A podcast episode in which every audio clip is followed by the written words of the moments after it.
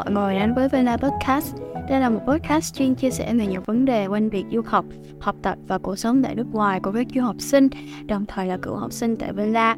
Mục đích của podcast là cung cấp những thông tin thực tế nhất đến các bạn đang quan tâm đến việc du học để các bạn có cái nhìn khách quan hơn và chuẩn bị cho hành trình du học của riêng mình. Podcast sẽ được phát hành 9 giờ tối thứ hai và thứ sáu hàng tuần. Nếu các bạn có bất kỳ câu hỏi nào cần Vela giải đáp, hãy điện thông tin một form trong phần mô tả nhé. Chào mừng mọi người đã quay trở lại với Vela Podcast ha. Thì ngày hôm nay là thứ sáu, ngày 29 tháng 9 và hôm nay cũng là ngày lễ Trung thu. Không biết là mọi người đã chuẩn bị gì cho Trung thu chưa? Và Vi hy vọng là các bạn sẽ có một ngày Trung thu thật là vui vẻ bên gia đình và bạn bè nhé. Còn bây giờ thì chúng ta sẽ tiếp tục với lại chương số 8 của quyển sách Chinh phục đường bay. Thì chương số 8 này chính là một chương mở màn cho phần số 2 tên là Tăng tốc. Trong phần 2 này chúng ta sẽ không cùng nhau liên thuyên những chuyện về việc chuẩn bị năm lớp 10, lớp 11 nữa mà sẽ đến giai đoạn cuối cùng. Đó là giai đoạn bắt đầu vào việc là chuẩn bị từng thành phần trong hồ sơ từ năm lớp 12.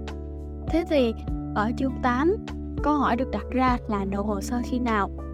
Thì nộp hồ sơ càng sớm càng tốt, bạn sẽ có thời gian để sửa những lỗi sai mà bản thân mắc phải trong hồ sơ.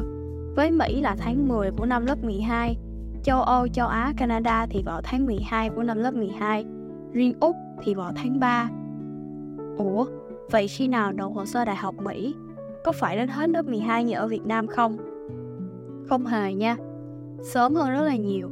Chúng mình đã phải nộp ngay từ tháng 10, học kỳ 1 của lớp 12, tức là một năm trước khi chúng mình bắt đầu học đại học.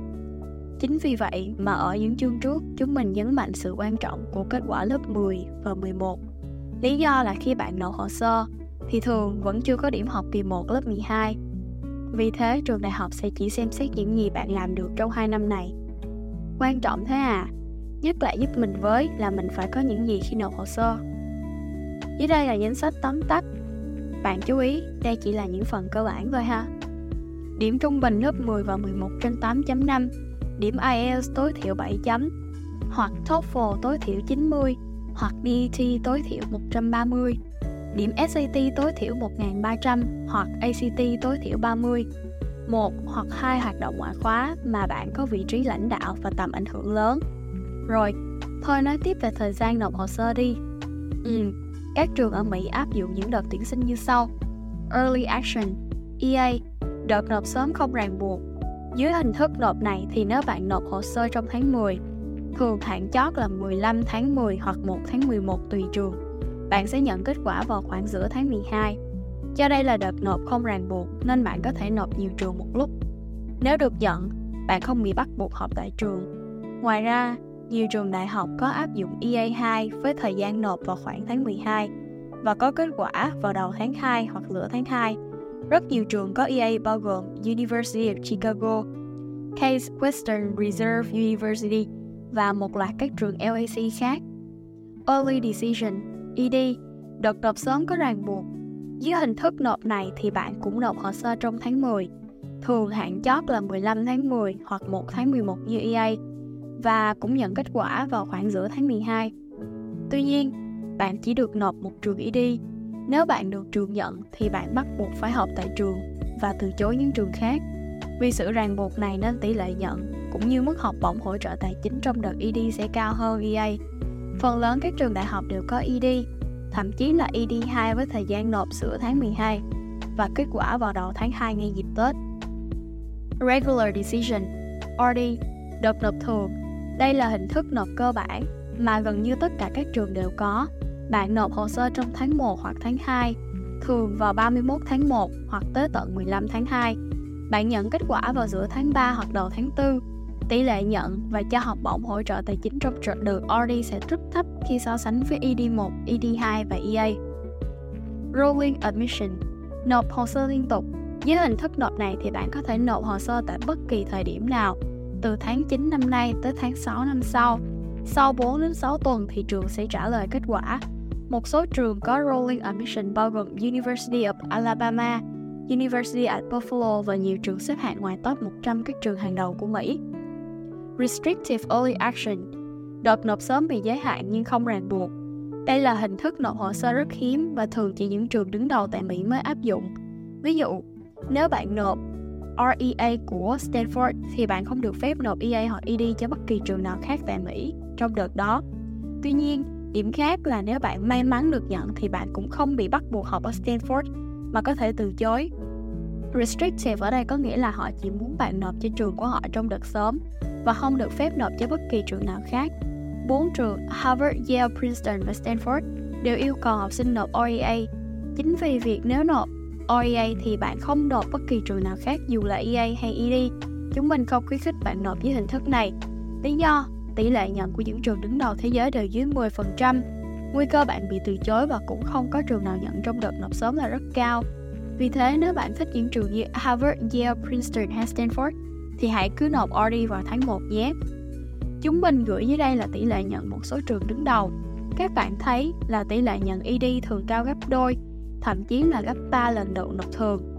Đây là lý do tại sao chúng mình khuyên bạn nộp ED, EA nhưng không phải là REA. Đầu tiên chúng ta sẽ nói đến trường Harvard University. Tỷ lệ nhận được nộp sớm là 7,6%, trong khi tỷ lệ nhận trung bình chỉ có 5%.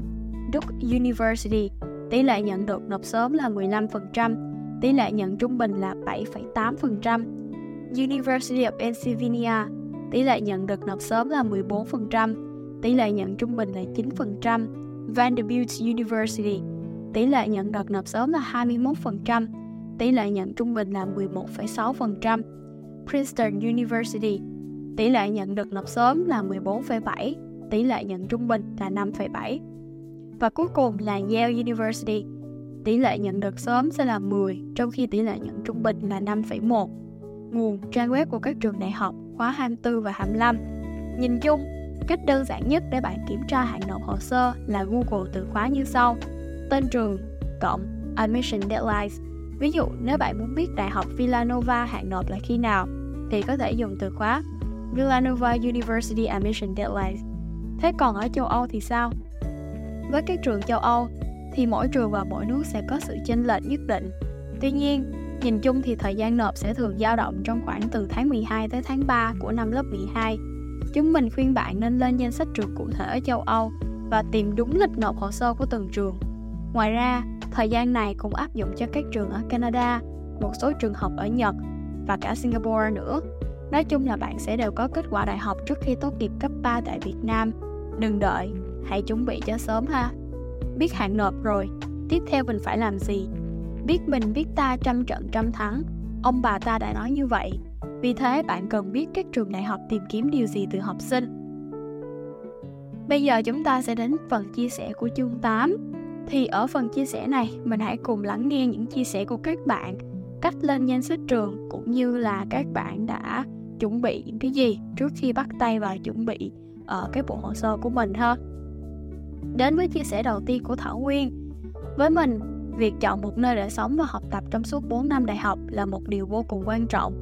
Tuy nhiên, nếu mình nói rằng các bạn có thể nộp hồ sơ cho nhiều nước rồi đưa ra sự lựa chọn của mình chỉ sau khi nhận được kết quả của các trường thì sao? Đúng rồi, bạn không nghe nhầm đâu. Mình sẽ giới thiệu thời gian nộp hồ sơ từng nước cho mọi người nhé. Đối với Mỹ thì sẽ có rất nhiều đợt nộp, bao gồm Early Decision, Early Action, Regular Decision. Trong đó EA và ED đa phần sẽ có hạn nộp đầu tháng 11. Kết quả được thông báo vào giữa tháng 12 đối với ED và khoảng giữa tháng 12 đối với EA. Và nếu như mà bạn vẫn chưa phân biệt được sự khác nhau giữa ED và EA thì mình sẽ nói sơ qua như sau. Khi nộp ED thì các bạn chỉ được chọn một trường yêu thích nhất và bắt buộc từ chối những trường khác khi có kết quả đồng ý từ trường ED. Ngược lại, đợt EA tuy có nộp hạn nộp gần như tương đương ED, nhưng bạn sẽ không hề có ràng buộc phải học khi được nhận và bạn có thể nộp số lượng trường không giới hạn. Ngoài ra, RD là đợt nộp thường, với hạn nộp rơi vào khoảng tháng 1 và tháng 2. Thời gian có kết quả đợt nộp này sẽ thay đổi mỗi trường đó và tất nhiên tụi mình có thể nộp cả 3 đợt để tăng khả năng đậu.